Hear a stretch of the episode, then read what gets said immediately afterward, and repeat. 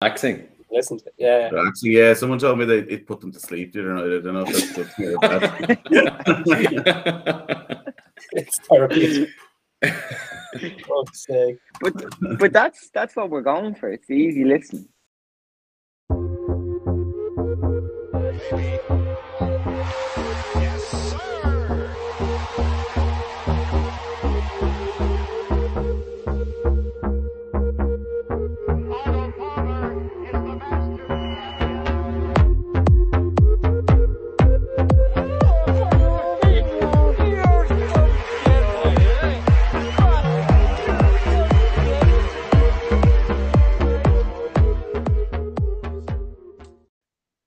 Hello everyone, welcome along to another episode of Unplayable. This is Colin. I'm joined by Dave, Joe, and Cooper.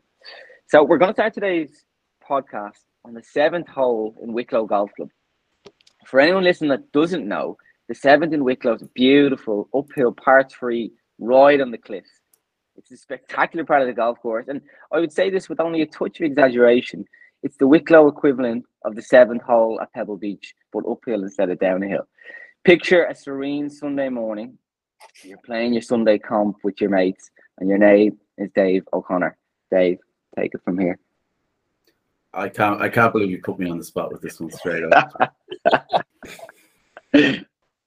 yes, so we are on. We are on the very picturesque uh, seventh hole in Wicklow Golf Club. It is an uphill par three, as Connor has rightly said. Um, we're on the elevated tee box with the Glen Beach to our right. We've got a two-tier green, um, 140 yards to the flag in front right. Um, yours truly is standing there with nine iron and pitching wedge in hand, trying to decide what to do. Um, yours truly is also incredibly hungover and is five or six over par for his first six holes. The talk already started of will we just pack it in after nine and go in and watch United and Arsenal and have a few pints. Um, the famous last words are right. Sure, we'll see what happens with this nine. We'll see how it goes. Uh, well struck nine iron up to the top of the top of the bank. Bit of side spin down the fringe. Rolls left to right down the green, and the rest is history. The ball disappears for my first ever hole in one. So Yo, obviously a very unexpected but very uh, welcome treat on a Sunday afternoon. Um, nice to be there with uh, a few lads as well, uh, Bubbles, Niall Earls, and Aubrey O'Neill. For any any of the listeners who might know those lads were were there in tow, and they gave me the, the full Shane Lowry treatment when the ball went in. the roar the roar echoed around uh, the Wicklow golf course on uh, on Sunday lunchtime. So yeah, that was uh, a very very very enjoyable experience. To be fair. Was there a was there a bit of a bar tab afterwards? Dave? There was a huge bar tab afterwards. Yes, there was. There was a, a, lot, a lot, a lot of pints drank on Sunday evening. happy days, happy days. So, what was the exact celebration? It was. On It's hard, it's it's kind of hard to remember to be honest, but it was basically the last thing I remember was about five foot out. One of the lads said, "Disappear, disappear," and then it just disappeared. And then no way. apparently, apparently, I just stood there with my two arms in the air, shouting yes, and the three lads, the, the three lad, the three lads jumped on top of me, and uh, there was a lot of uh, a lot of group hug, hugging and man love and high fives. So Lowry Lowry on 17 in Sawgrass. I can see it now. yeah, absolutely. That's it. They gave me the full, they gave me the full Lowry treatment. class. And have you come close before? I'm sure you have.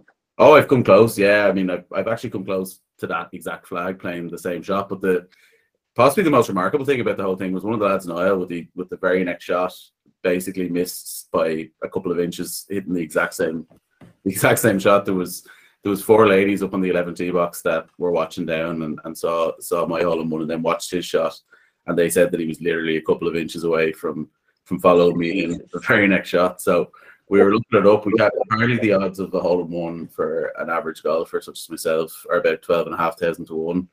But like the odds for it to happen back to back in the same group are are in the, the millions. Like so. Um Insane. that would have It's been a hole in one pin. If it anyone, is if all in anyone one pin. Like it's, it's it's the exact it's the exact shot you'd play to that pin. You'd play you play it into the you play it into the top the top of the top tier and let it spin back down towards it. Yeah, Con, you Class. have one there, do you? I've actually had two there, but I didn't want to Steal Dave's thunder. But What? A, what? What? No, what- no wonder you wanted to start the That's pod why you brought it up. well, I, so the, it's a two-tier green. I've had one on each tier. The Oh, yeah. first Oh, one I had that, yeah, yeah. First one I had was flag was up the top, and I hit an absolutely shocking shot. I was playing with my dad, uh, and ball bounced off the bank on the left and ran across and smacked into the pin and went in. And that was class. And then the other one, I didn't see go in. It was on the bottom tier as well. I, and I was playing in a match, and um, just walked up. I hit a sh- shot, as you say, where you kind of aim it left of the flag and it funnels back down. And then I I walked up and I turned to my playing partner and said, "Sorry, mate. I, I think I went off here." so that was good.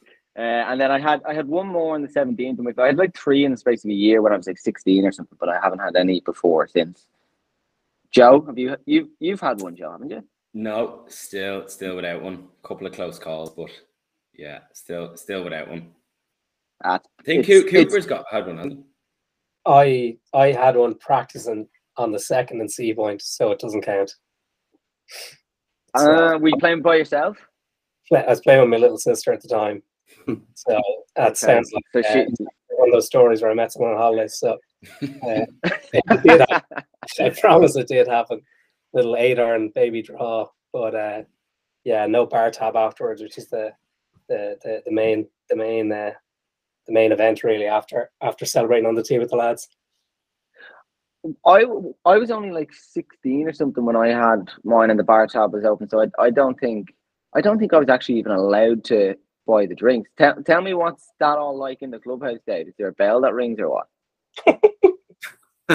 no, no like you, you, ba- you basically you basically go in and like you you tell Shopper the bar manager that you, you've had a hole in one and he he opens the tab for. It's two fifty quid. It all has to be drank at the one sitting. You don't have you don't actually have to use it the the day you have the hole in one, but it does have to be used up in the one sitting. So um obviously I was gonna do nothing else other than drink it Sunday. It's No. just it's covered, by your, it's covered by your insurance. Like you get a watch now as well, Dave. I think you have to. Mm.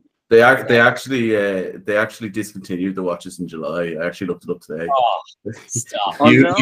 Hugo Hugo Boss ended their ten year partnership with the Hole in One Club in, in Oh July. my so. I, ha- I have to say I would have been I would have been more disappointed if if uh, if Diageo had ended their their uh, association with Hole in Ones and, and bar tabs were cancelled. so what do you get? There's no. You get like no a little- I'm you- sure it's been replaced.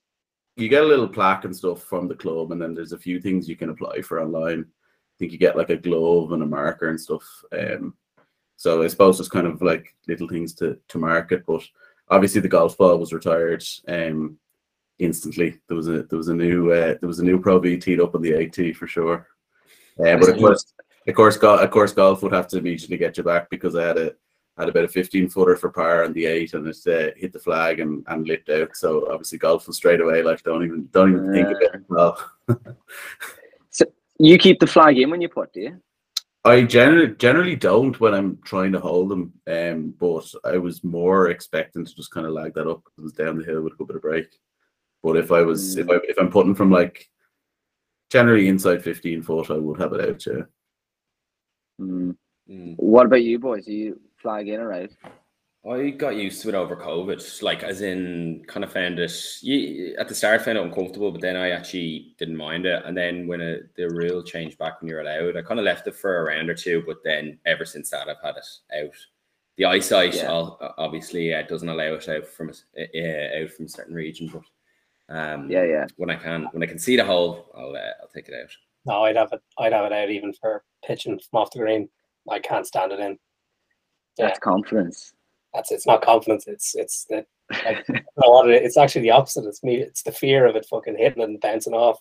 Um, no, I just always even for long puts when people used to attend it before COVID, I used to love that. Just knowing that Mm. and then when I put it, it's going to be out by the time the ball reaches the hole. But yeah, now I just say take it out. McGowan, when you're Yeah. when you're putting from when you're putting from 50 yards off the green, do you take it in? Do you take it out yeah, I take it out all the way.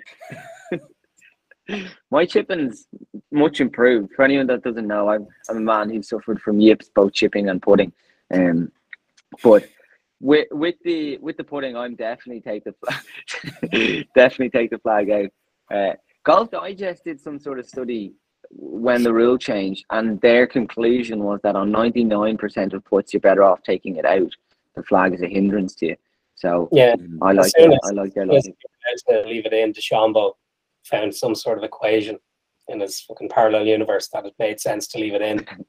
Um, but yeah, Yeah. it's really debuffed now. That's Mm. just him being a fucking scientist or trying to trying to be um I guess trying to get millimeters percentage advantage over people, but yeah, it's I'm pretty sure it doesn't make a difference.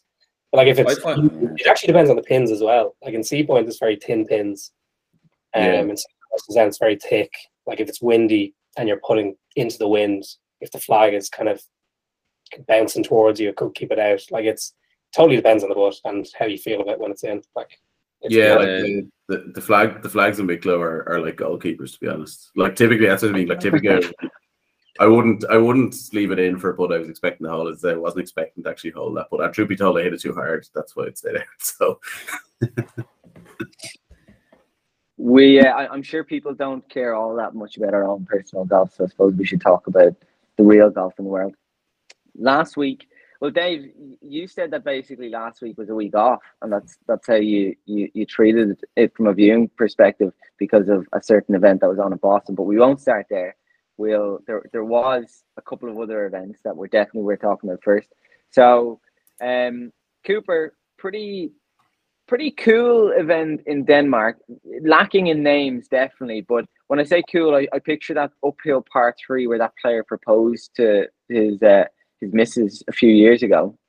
Um, big win for Ollie Wilson. In fairness to him, Yeah, and a really emotional interview afterwards. Um, I think it'd been about seven years since he'd won his last tournament. Um, and I don't think he had a top 10 in the last two years. So it was kind of out of nowhere. Um, but like he, he back when some of the, the, the, the golfers that we'll probably talk about in the later on in the pod, um, back when they were in their prime, um, uh, Ollie Wilson was a really, a really great player. Um, but no, it was it was it was it was a serious way to cap it off. Uh, Joe's best mate, um, who he caddied for in the USAM, uh, was going really well for a. Um, talk. I'll let you talk about him, Joe. Um, but no, like he, I think he was. Uh, uh, Ferguson was at twenty, um, Mm. on seventeen, and he had a birdie putt from about twenty feet to go two shots clear of the field, and he just missed it. And I think that was his wasn't his tournament over, but that really would have kind of uh, at least come into a playoff. But uh, Wilson then on 16, 17 held these absolute rakers. Um, I think one was a 65 foot putt, the second 65 foot, foot putt of the week. Mm. So like he- just had had lady luck on the side, and um, his driver off the deck on 18 to finish it off was uh, it's definitely on Twitter somewhere. It was a thing of beauty. Um, and yeah, just a really clutch finish and a really emotional interview afterwards. So it was uh, yeah, it was great to see. Yeah, he'd only Your his bo- second win, wasn't it, on on tour? Which is kind of surprising, like because he was a Ryder Cupper in 2008, wasn't it, under Faldo? Yeah. Yeah, his previous win I think was the Dunhill. So Yes. and that was eight years ago. I remember it was it was uh I think he was equally emotional with that. I think he had gone through something similar that you just described, Cooper, where he hadn't done anything, like no top tens, nothing, and then suddenly wins. And then obviously been in the doldrums the last while since since that. He, yeah, he, he made that Ryder Cup team in Valhalla 2008. I remember that, but um fair play to him. But yeah, Joe, your boy ran him close. Yeah, he's making it very hard not to bring him up, isn't he? He's uh, He is. he's just uh, he's getting his name out there. No, he's um, what an incredible season. Like, I mean, it was a good season when he got the win earlier in the year, but he's you know finishing off so strongly. Obviously, won a couple of weeks ago, second last weekend. Um, I think he did 12th at, at one of the many Cazoo Opens that were on um, the week before that, um, the, the win. So no, he's he's he- in fantastic form. I think he's eleventh on the race to the Dubai for the season. picked up a check last week for three hundred and thirty thousand Yeah. or something. So for one of the you know so-called lesser tournaments, it's still you know big big numbers there. And uh, yeah, I had a you know we'll, we'll talk about it this weekend later on, but had a look at you know what his odds are, and he's definitely a man to to watch out for. Um, Mm. I think uncharted territory from you know uncharted water from going into this weekend, going you know with such a big field and uh, and uh, with a bit of expectation as well. But no, it's it's yeah, he's in fantastic form, and I think all these this talk of these team events that are coming up, you know, over the next year or two, um, I think Ewan will definitely have something to say for for for the Europeans and Completely agree. Actually, I think that he's going to be in the mix for a Ryder Cup. Um, Dave, D- uh, Paul Dunne made the cut, but I was looking at a few of these Irish lads. The, the Irish guys that are on tour have this kind of big split. Like you've got obviously the top lads, like Rory's leading, say that he won the FedEx Cup, he's leading the um, race to Dubai, and then you've got Seamus Power who's flying high. But then you've got this big gulf with the guys that are the we'll say the lesser players on tour. Like Dunne is 222nd on the on the race to Dubai. The kind of outside of like McIlroy, Lowry, and then Power. The next Irish guy is Niall Car- Kearney. He's 172nd on tour. A few of these boys aren't going to get their cards for next season.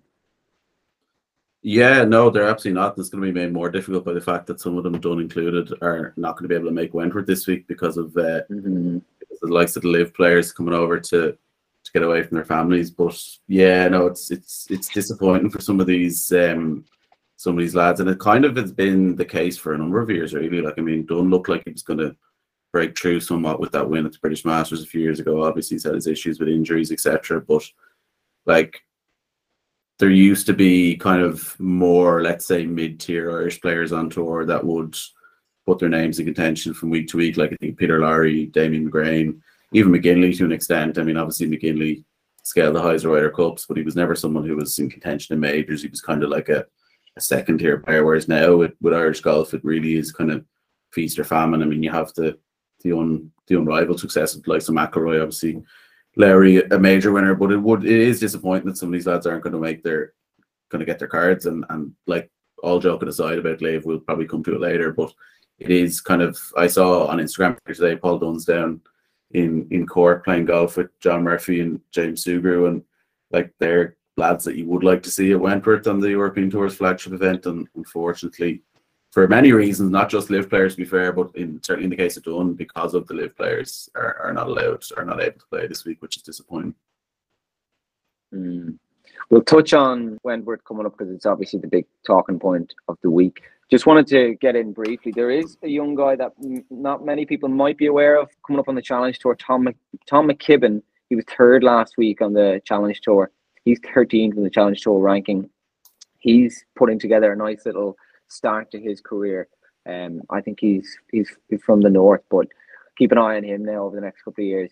Speaking of players that have scaled the heights, another good week for Leona Joe, t- tied tenth on the LPGA. Yeah, another solid performance. Uh, top ten.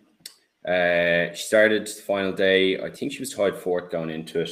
Double bogey at the first, so bit of a rocky start. But I think she's four under for the for the final seventeen. Um, so that was that was a solid performance uh, after after the start. Um, so yeah, it comes and I was actually interested to see her ranking. She's fifteenth in the world now. She's ahead of players like Danielle Kang um, and Anna Nordqvist, a couple of like big names that you know we would be kind of household names in the LPGA.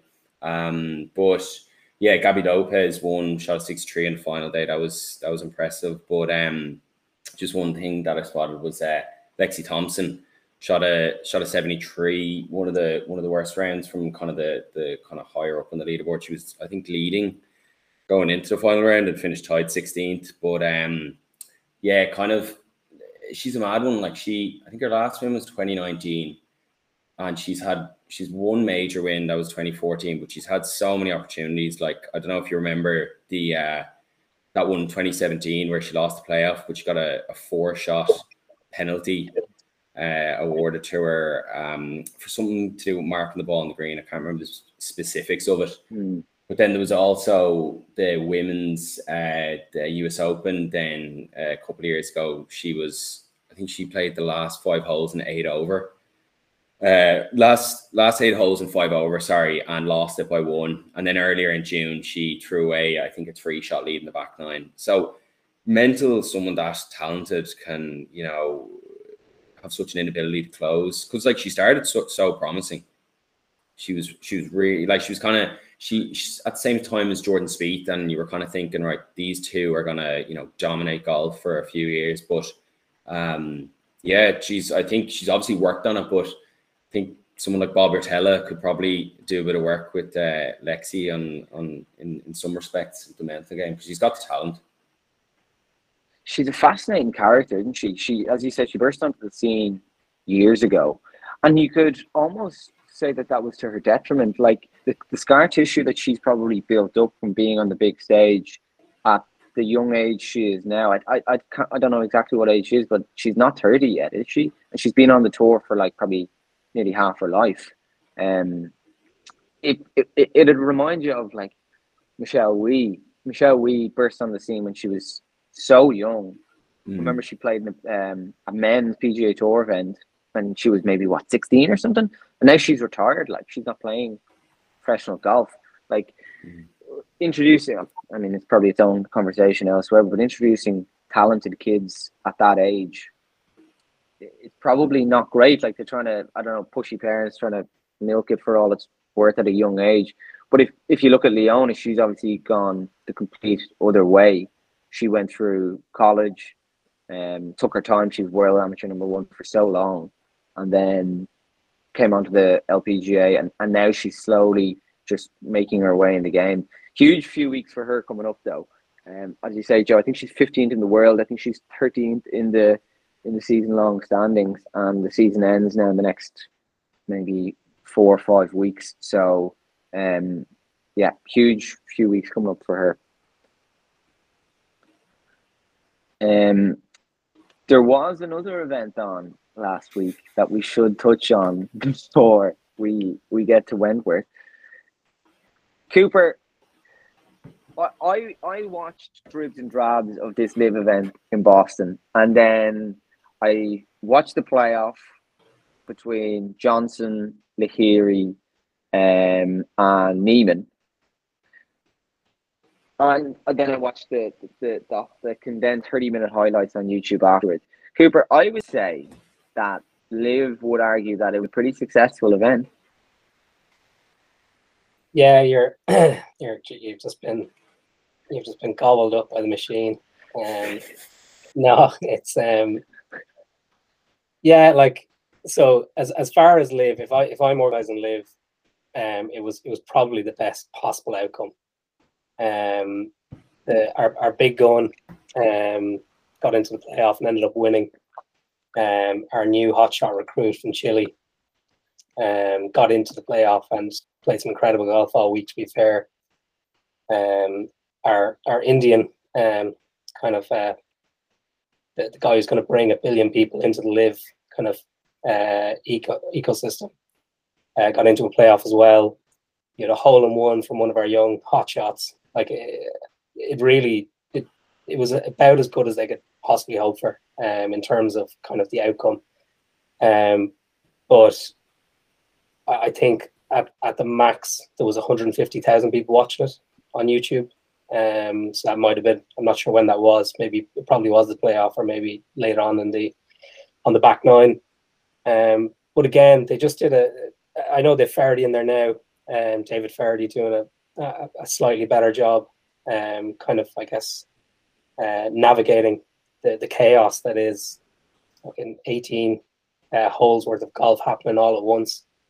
Um, but you'd no idea what was happening. I remember Westwood had to put to get into, into the playoffs, and you, you, you kind of only realized you had to put for par uh, to get in when the scoreboard came up because the commentators were still talking about the last shot.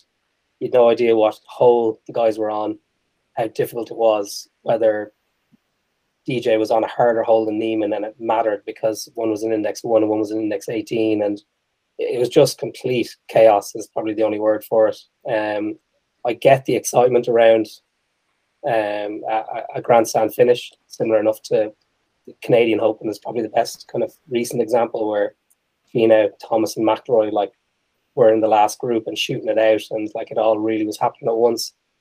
But yeah, the shotgun start, it, it, it just as a purist, golf courses were designed to be finished on the seventh hole. Um, as a spectator, I've absolutely no idea what's happening. As someone on the ground watching there at Boston, like where are you meant to go? Um, you meant to go to the eighth hole where DJ's going to finish up and hope that he's in the mix, and then have to run across to the twelfth because that's where the action's happening. Like it just it's they, they were lucky then that they played the 18th and DJ nearly degreened the ball. He was lucky the hole was in the way to, to eagle it for the win. Um, but yeah, it, it's just so many things are wrong with it. Um, you've Pat Perez up there. He's I, I don't think he's had it. He might have had one top 30 so far, and he's made more money than he's ever made in the PJ Tour or made, made in a year within like four or five events um, up celebrating with champagne.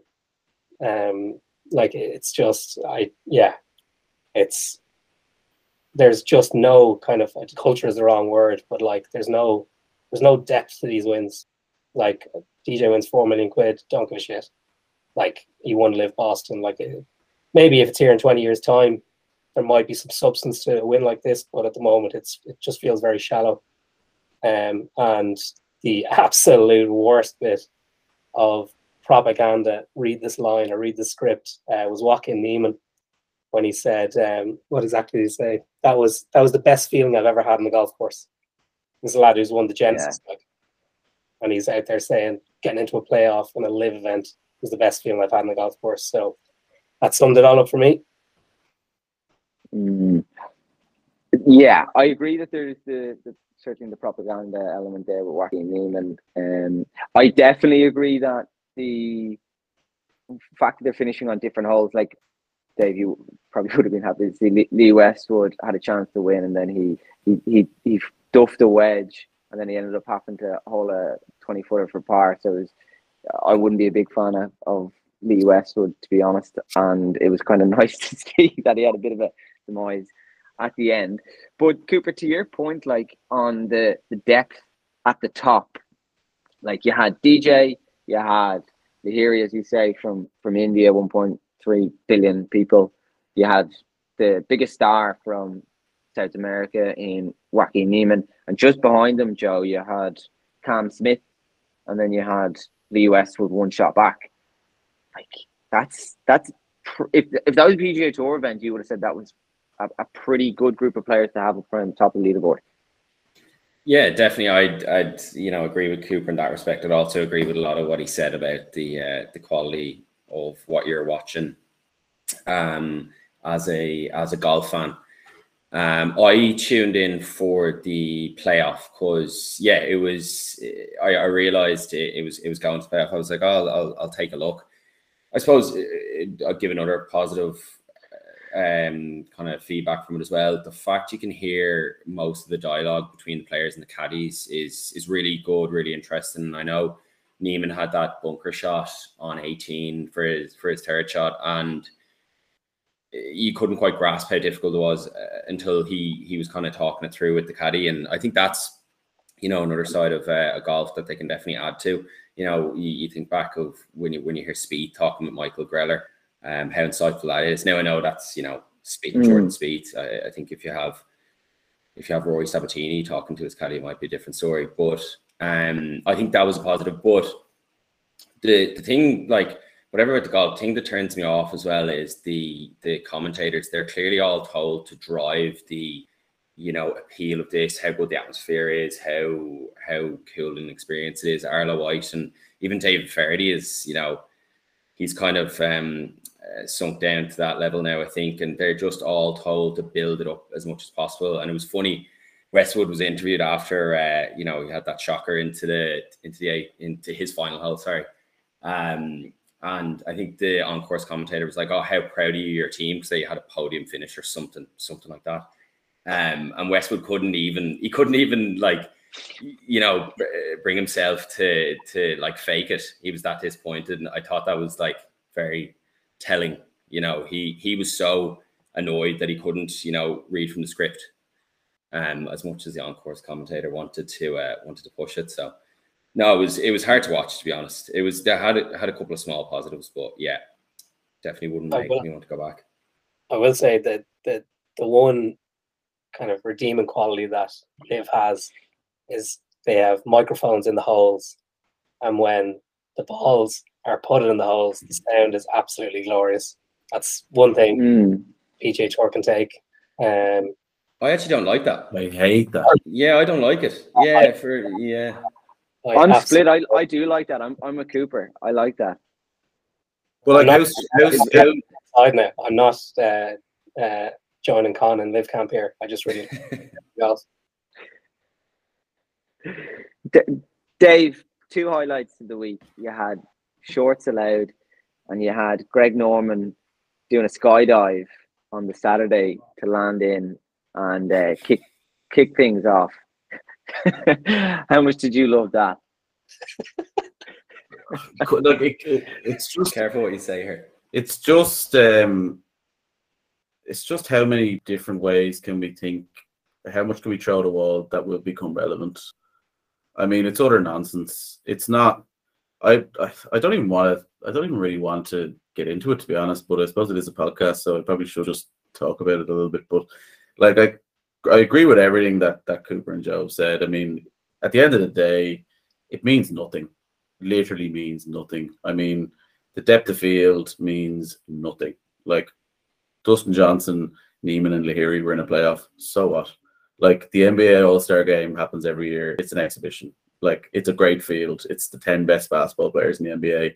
Brilliant. Means nothing. It's just, it's all money. It's, it's destroying, it's destroying golf. It's creating such a rift in the game. Instead of, like, in, instead of, Paul Dunne, who is the, out there fighting for his golfing career, instead of him being able to go and play in the flagship event on the European Tour, remember, mm. he's down in Cork, as we said, playing golf, knocking around with with James Murphy and and, and or sorry, John Murphy and, and James Sugrue, two up and coming Irish golfers who should be there to should be there too. Because these lads are, are over there basically taking up spots they wouldn't ordinarily take. I mean, it's so it's so shallow, it's so nothing. Like I can't I can't even pretend that Dustin Johnson win the playoff with an eagle. It, it- like, I can't pretend that I care. I just don't. I think that is a good segue into what we really should be talking about. Is the biggest event in the European Tour or DP World Tour schedule, Dave. But um, as you say, it's it's being overshadowed. I think 18 LIV players are allowed to play in it due to the court ruling in, in July that allows them in. But um, maybe talk For which- for a sec on. Sorry. So I was just saying, like, which to be fair, like 18 LIV golfers are, are going to be there this week. Like, you can split Yeah. them into two camps pretty easily. Like, you know, I'm I'm no fan of Poulter, Westwood, Garcia, but to be fair, these lads have played on the European tour their their whole lives. Like, I mean, they're you know they're obnoxious hypocrites, but like they they have earned their right to play on the European tour in the absence of a court ruling. And I think Shane Lowry was making this point in, in an interview on Sky earlier today.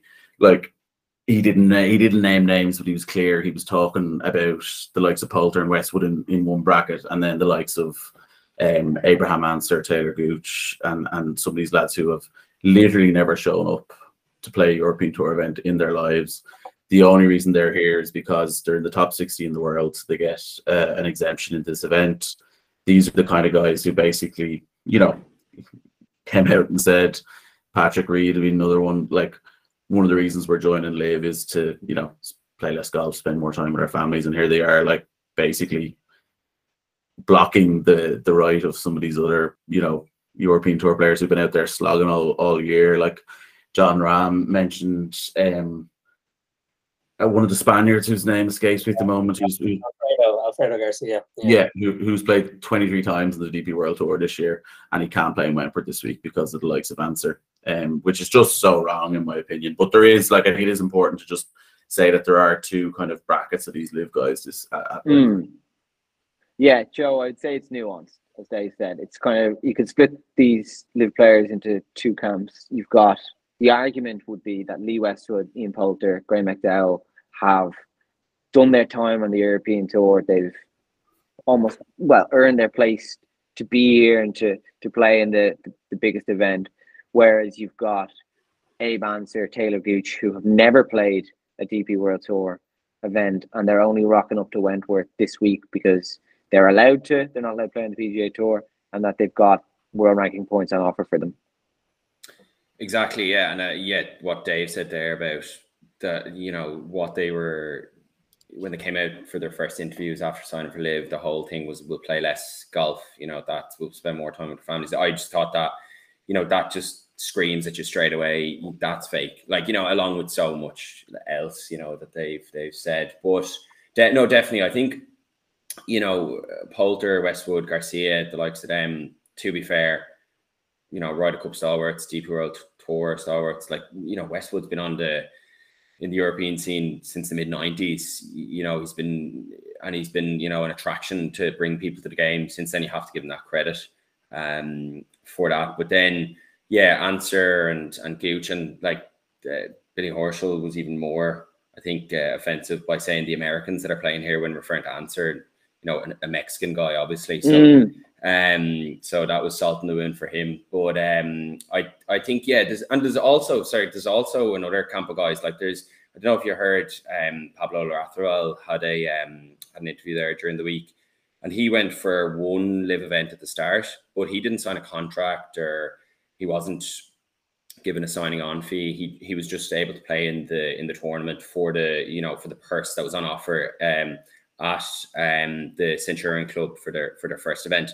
But then he did it, played one and left, and think he received a two week suspension from the DP World Tour and missed the Scottish Open. Like obviously now, I think prize fund World Ranking Points the biggest event on tour.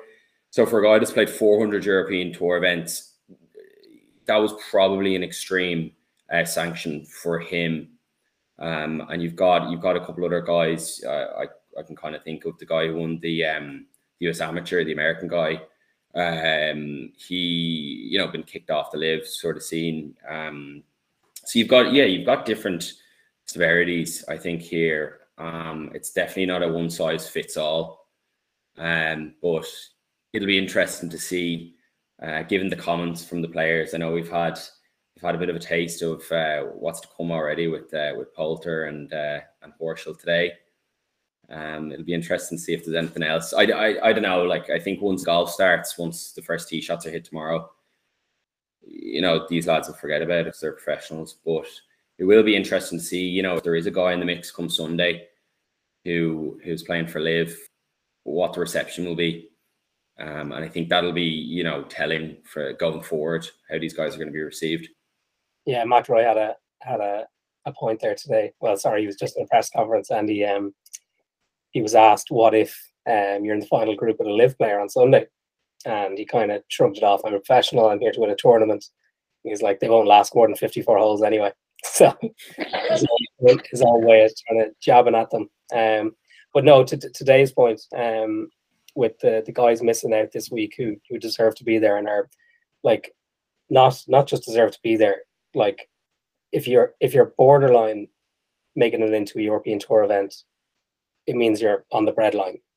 And uh, it's disgusting that these guys are taking up the spots and have the, the, the audacity to to to come in and think about maybe kind of getting a top 10 and getting some world ranking points to get into the top 50 in the world when they're literally taking away someone's livelihood and it is it's it's that it's it's it might sound an exaggeration because um they're professional golfers and they've loads of money like they don't if you're in the position some of these lads are in um, traveling all over the world, going to literally every tournament every week, trying to make the cut, funding all of it. Like it's it's it's it's the first time um, I think in the whole LIV kind of debate where it's not going to be oh forget about where the money's coming from oh the money's coming from here it doesn't matter or sorry it matters like it's it, all of that shit goes out the window now because it, it's actually gone a bit deeper than that now. It's it's it's now getting very personal for a lot of these players.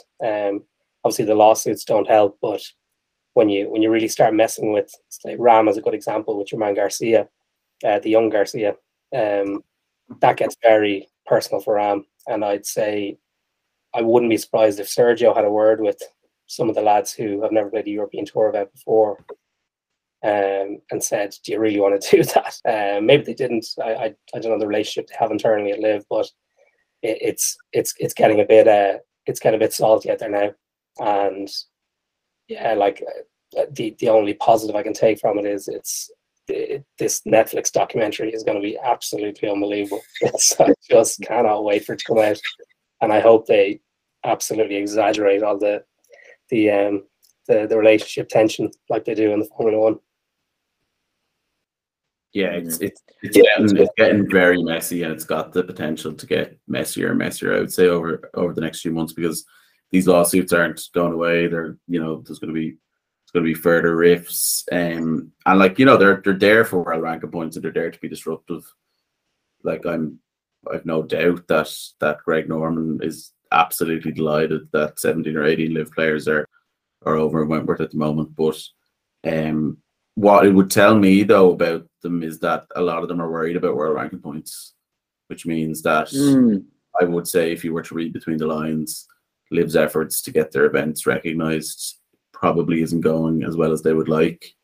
Um, so I think you're going to see this over the autumn, to be honest, um, with the the DP World Tour events that that do kind of this this time of the year really is you know it actually is about the DP World Tour. I mean we've spoken about a lot on the pod before about like you know these events where like there's not really a great field like the the plethora of Cazoo Opens, you know, even last week in Denmark, even unfortunately the the Irish Open, but like actually this part of the year, September, October, November, the DP World Tour really does get strong fields, um, and even going into the new year in January, February before the PGA Tour kind of kicks off in earnest, um, so you're going to see this you're going to see this a lot more over the next few months and i just think it's going to get really messy. Now you know Cooper said that the positive being the netflix documentary which will hopefully be brilliant but like one of the positives for me that i can see about is that like it'll make these events really really spicy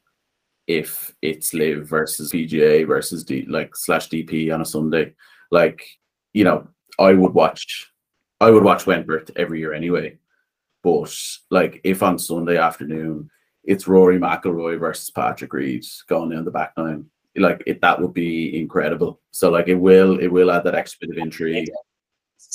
Say someone else, Cam Smith or something.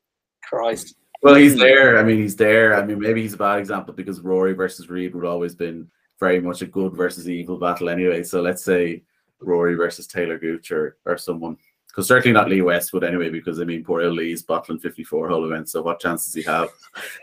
and 72 at Wentworth.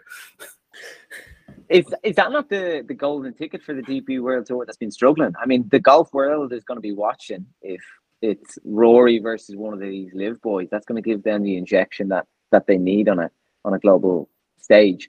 Um, Martin Kaymer went up in my books a little bit. He's decided not to play this week. I think he's probably the, the only one Cooper who of those LIV boys that isn't going to play.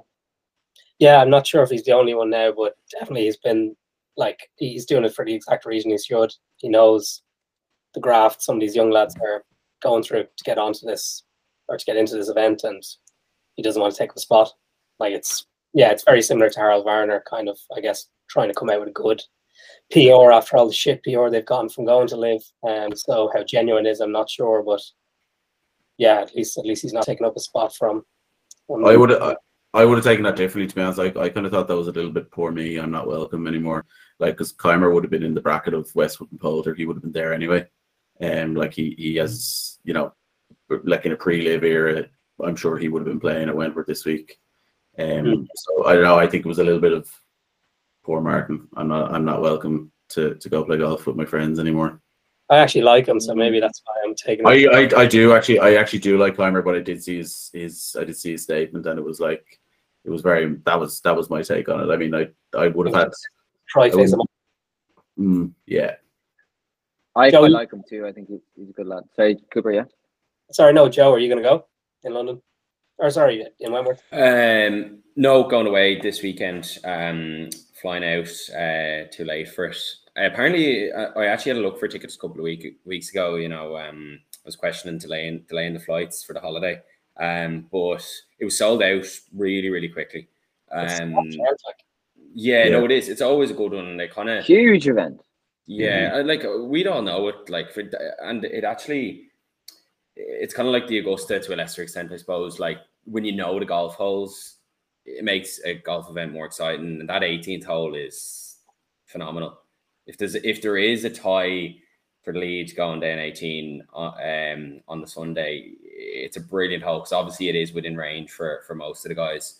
Um, we saw Noren a couple of years ago when he shot was 62 on the Sunday to win that time. Um, I think he made made an eagle on 18. Uh, so it's doable. And also 17 is a par five as well. Yeah, So- back to back par fives. Like I mean, if someone has a three shot lead with two to play, it's you know it's not insurmountable. If if the if the right guy is is you know someone with a bit of length. Yeah, that Um, 18, it's similar enough to Adare actually, um, in terms of the just the, the, the, the long approach shot in the par five, just a risk reward. It's absolutely perfect for an 18. Did you see someone, uh, uh, one of the amateurs Lowry was playing with today? He, Yeah, uh, yeah. trying to go for it in two. And, Oh, the yeah, shank. he absolutely fucking hosel rocket right right into the car park. Some poor lad's Audi, um, front window gone. So Lowry, the gentleman that he is, said, "Whoever's car this is, DM me. I'll cover the windshield." But imagine, the, imagine the well, the nerves. First of all, I, I, I totally the poor fella, but uh, at the same time, it made for it made for a great uh, viral video. I'd say, I'd say Shane didn't let him live it down. Speaking of uh, Shane, Dave, if we're actually focusing on the golf this week, he's a man who absolutely loves Wentworth. He's, I think, well, the last three years he's top seventeen in each event, but more impressively, he's come. I think the year Rory won, I think it was 2014. It was just after Rory split with Wozniacki before that wedding. Lowry came second that week. Um, and I think he's been he's he's had multiple top fives anyway. Yeah, I mean, if you're going horses for courses, Lowry's definitely a man you got to look at this week. Um, he's had a break, obviously, because he, he didn't make the top 13 the FedEx, so he hasn't played in a couple of weeks. But one thing I noticed from social media over the last couple of weeks that he has been out playing golf. Uh, so I don't think he's he's not resting on his laurels and just showing up at Wentworth this week. He's he's definitely still in the mindset of the golf season's on. Um, it's also you know it's also the first uh, Ryder Cup uh, points qualifying competition as well. And Lowry constantly talks about wanting to be on the Ryder Cup team. So I'd say that would be a nice little motivation for him. Um, but yet, no, absolutely, horse for courses. I think you could do a lot worse than, than putting a few quid on Lowry this week. I mean, there's obviously, it is because it's one of those courses where, you know, you come back every year, you come back at the same time of year. So it's the same golf course is playing similar to the year before. You can kind of look at, at, at previous year's form and and take something out of that. I mean, you know, McIlroy is the obvious one, really. I mean, coming off coming off his huge win a couple of weeks ago and, and having won at Wentworth before. But I I would love I would love to see I would love to see Lowry and or McIlroy um up in contention on Sunday for the reasons we mentioned earlier. And I think sorry, just to kind of pivot slightly back to the crowd issue, like it'll be it'll be big crowds obviously for the four days because it's sold out, but in my head, this would be this would be more of a kind of golfers crowd than say the Open, for example. So I think it will, will be interesting to see the reception that some of these LIV guys get. Like obviously the Open's gonna that's gonna gather huge crowds, but it's gonna be a lot of casual golf fans who are just there for the day out, like similar to you know going to a football game at Wembley kind of thing. Whereas I think you know particularly tomorrow and Friday, if you're going to Wentworth, chances are you're you're big into your golf and and obviously the, the crowds in the UK and Ireland tend to be very knowledgeable anyway. So I would be I'd be interested. I'd, I'd be I'd be looking at Sky Sports in the morning, kind of interested to see the kind of reception that some of the previous favourites like Westwood and Poulter will be getting. The only thing I will say about poor El Shane Lowry's, he's got to play with Justin Rose in the first two days. So I mean, I, that's got to be that's got to be you know a handicap of four or five shots in itself having to listen to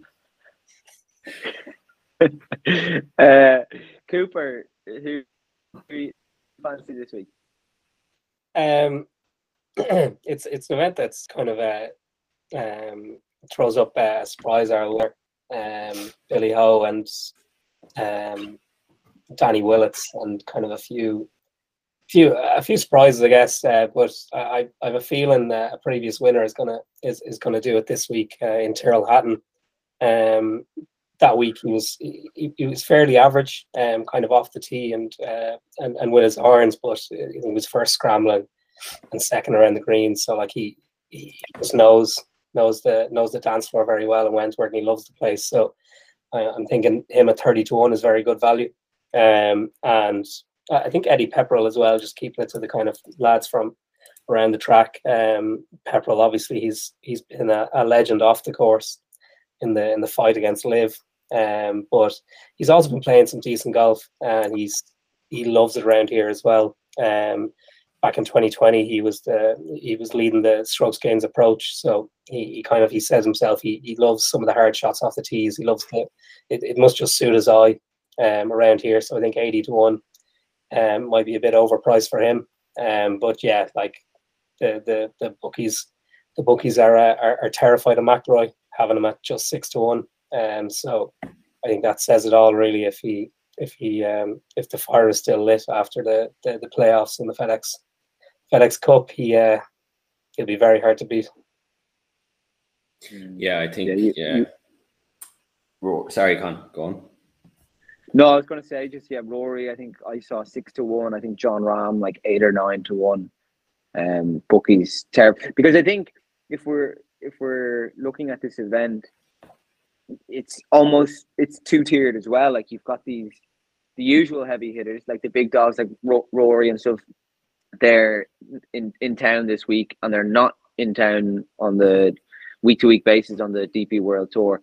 So I was looking at the likes of uh, Ryan Fox, who's done very well this season, but he's done very well this season when he's not playing against these big dogs. So um, I think it it is it's it's kind of hard to compare fields if you're looking at the the depth, and and hence why I think the bookies are so afraid of the likes of, of Rory and Rahm who rock in and just these guys are just on another level to the week to week DP World Tour players. But sorry, Joe, yeah, who who are you fancying?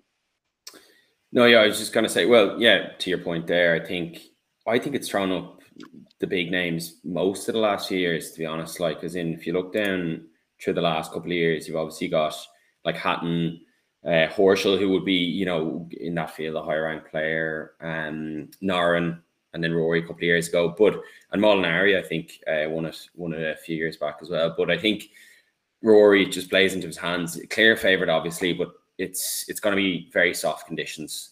And we saw at East Lake what Rory did to a soft course. So a couple of rain the first couple of days there.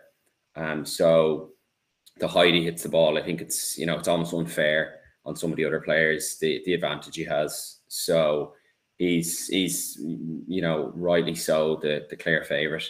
Um, an interesting one this week could be like Tommy Fleetwood He's had a bit of time off um, the last few weeks, uh, but before his break, he finished tied fourth at the Open and then tied fourth at the Scottish Open the week before. And he's kind of quietly coming back into form. A couple of years since his last win, but we know we can get it done. He'd, he'd be a hugely popular winner um, in Wentworth uh, this week. So uh, I'd be I'd be delighted to see him win it. So he he could be. I think his odds aren't great, but um, I think a decent chance, decent chance this week. Yeah, I think it's it's. I wonder why he's taking that time off. Sorry, go on, Dave. Sorry, I was just gonna. Sorry to go across. I was just gonna say. Um, well, sorry. The reason why Tommy Fleetwood's taking time off is because it's enforced time off because he didn't make the FedEx Cup.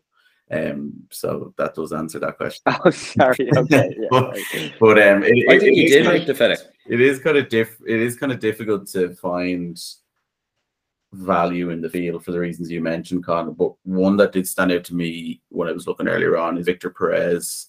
He's he's back at 80s, um, and he's been playing well again recently. He won the Dutch Open um a few weeks ago, which is kind of it's kind of odd to see someone who's been in the winner's circle uh so recently at a price like 80 to 1, but it is because he's playing in a far superior field now. So I mean very it's it's very difficult to, to see past the likes of McIlroy, but I think if you're getting like ten places or something, in each way bet on Perez could be could be a decent shout. So you're not uh, you're not throwing Mm. the house on McIlroy this week, no? I I I uh, I am gonna have a punt on Rory. Yeah. I am uh, absolutely gonna. Are you? I mean, he's only what is he six to one, 11 to two. But Yeah, like, Yeah, I'm, I'm getting on bet three six five at six to one. Yeah, like there's The bookies are Joe's- available. like Joe's completely right. I mean, it's it's it's a soft golf course. I mean, Rory McIlroy is the soft golf course, is what hookers were to Tiger Woods. Like, I mean, he just he he, he, he, he just eats them up. Like, I mean, uh, he, it's it's so it's so it's so hard to bet against him. I mean, it really is. uh, it actually, it absolutely is. The uh, not not to bring him up again, and I'm not bringing him up because we always bring him up. But Ewan Ferguson has won twice this season, and he came second last week by a shot. Uh, he's up to 11 on the on the DP World Tour. Um, I think Joe at 80 to one, your boy Ewan Ferguson. I I'm definitely going to stick um, a couple of bucks on him at at 80 to one. Yeah, I'll definitely. I'll, I'll, I'll, I'll leave the phone, you know, on loud, and the holiday can, uh, you know, can wait a while if he if he calls. Um, so yeah, we'll we'll we'll, we'll see um how he gets on. Like I, I think, I think in this field, as I said earlier, it's a new test for him. He he hasn't really been tested in a you know against these big boys, um, yet. So I think it'll be it'll be quite interesting. But I think he I think he's made of the right stuff to to go and do it. So yeah, we'll see. So I ge- genuinely think, as you said, Con as well, he's you know he has a good chance for the Ryder Cup next year. Um, I definitely for this for this Hero Cup that they're playing next year. Um, so yeah, I think good good bet. What is it each way ten places? I think I think he's definitely a you could you could do Yeah, worse. He'd, he'd be an absolute he'd be an absolute shoe in for that hero, uh, for that hero cup. Mhm. You know the the new the new sexy Seve trophy. Um, but we don't know much about Ewan's match play skills because Joe wasn't good enough to get him into the the, the match play. last time. so it'll be a little bit of a, an unknown uh, unknown quantity at, at that event. I'd say we're going to have to uh, when we do get the leaderboards up and running between the four of us, week to week basis for the picks. We'll uh, we'll definitely have to have just a five each way on Ewan Ferguson every week just to see how that levels out. Hmm. Profit and loss by the end of the year, I'd say it'll be up about a million quid each. Dave, you mentioned there though uh, Luke Donald's first major action as Ryder Cup captain. He's reintroduced uh, at basically the Seve Trophy or what was the Seve Trophy years ago. It's what it's called a Hero Cup.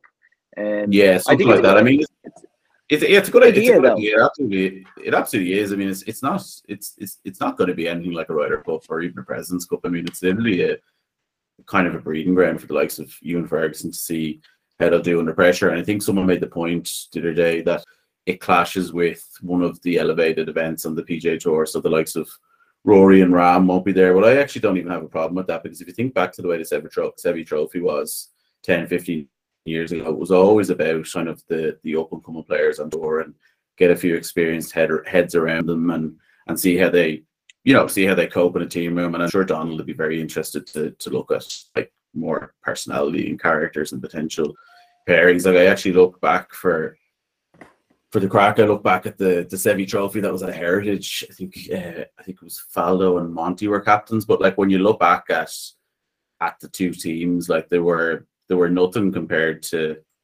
they were nothing compared to what a Ryder Cup team would have looked at looked like even then. It was very much like the Nick Dougherty, Simon Dyson, guys like this, Fernandez Castano, you know, guys that were like on the cusp of potentially making a team and seeing how they got on. So I I don't have any problem with it. I mean, it'll be it'll be something to keep an eye on in the in the dark mornings in January, no doubt.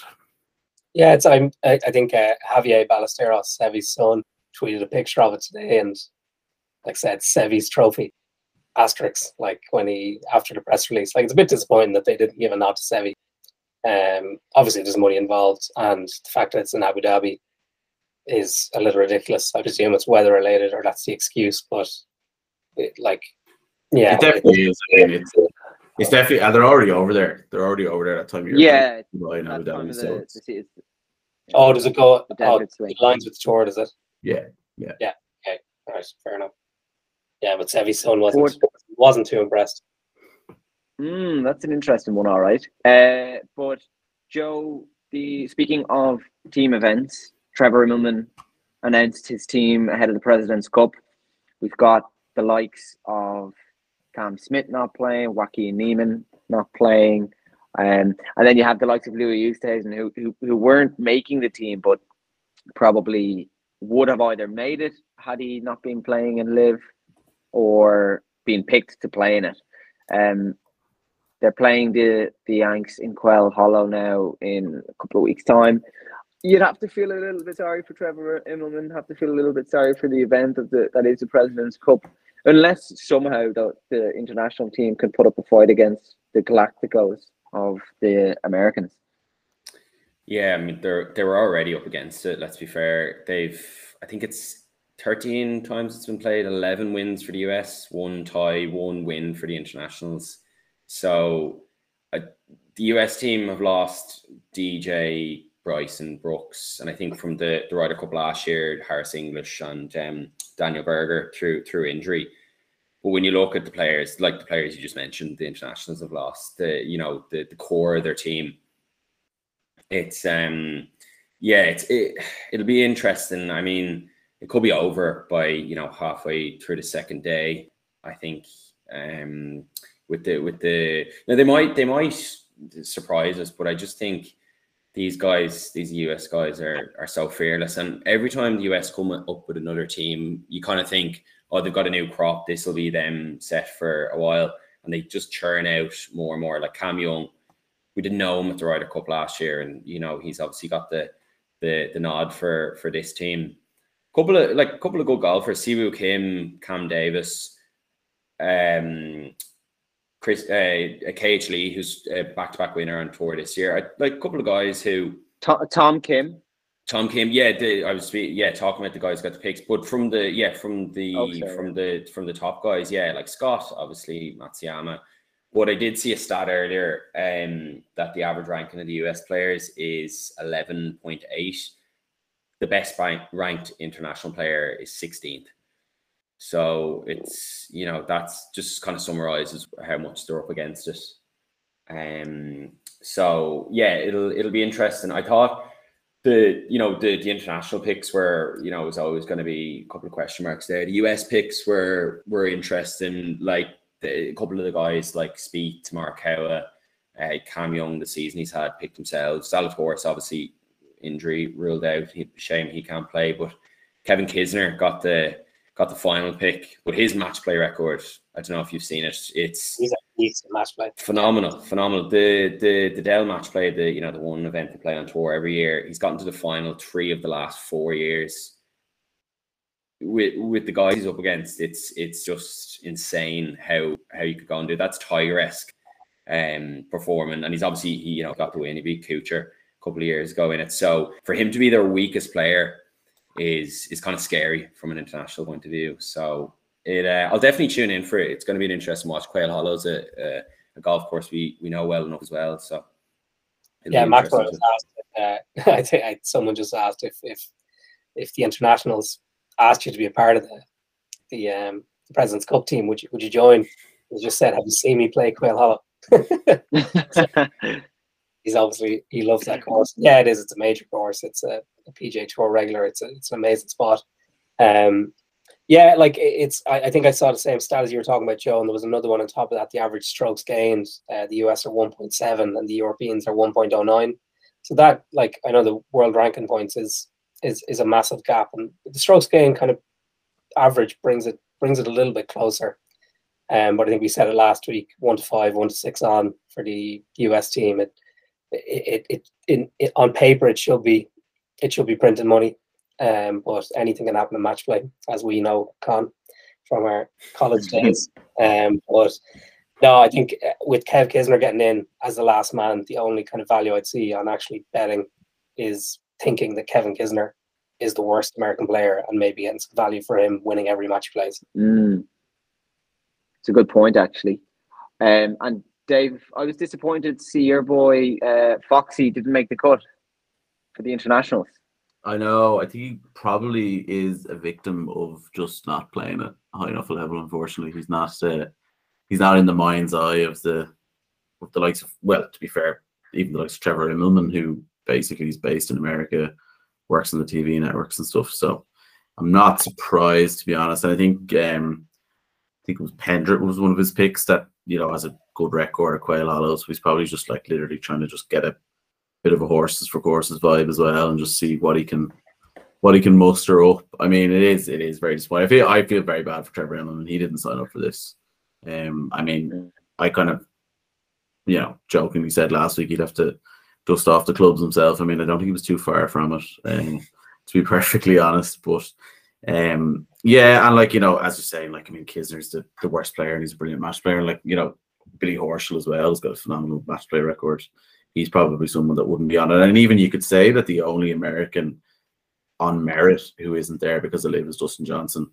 I mean, I don't think the Americans are weakened by the fact that Brooks, Koepka, and DeChambeau aren't there. I mean, neither of those guys have had good years. I mean, DeChambeau's been injured for most of it, and Koepka has featured in nothing like so. I mean, yeah, I mean, it's pretty much as strong as America could be versus, ah, like, you know, an, an international team that's that's lacking a, a little bit to get excited about. Let's say. Yeah, you'd make the argument that a, an American B team would would probably be a a better fit to play against the internationals. Not to be too insulting, but it's just just the, the way that the, the format has played out. Um, outside of the massive event in Wentworth, Leona and Stephanie Meadow are playing on the LPGA Tour, so keep an eye on that. As I said, that season is concluding in a few weeks. So I think Leona is going to make a big push now to to get towards the top of that season long standings. Um, I think we're out of time, lads. We're up over the hour, so we'll leave it there, folks. That's it for another week of Unplayable. We will catch you next time.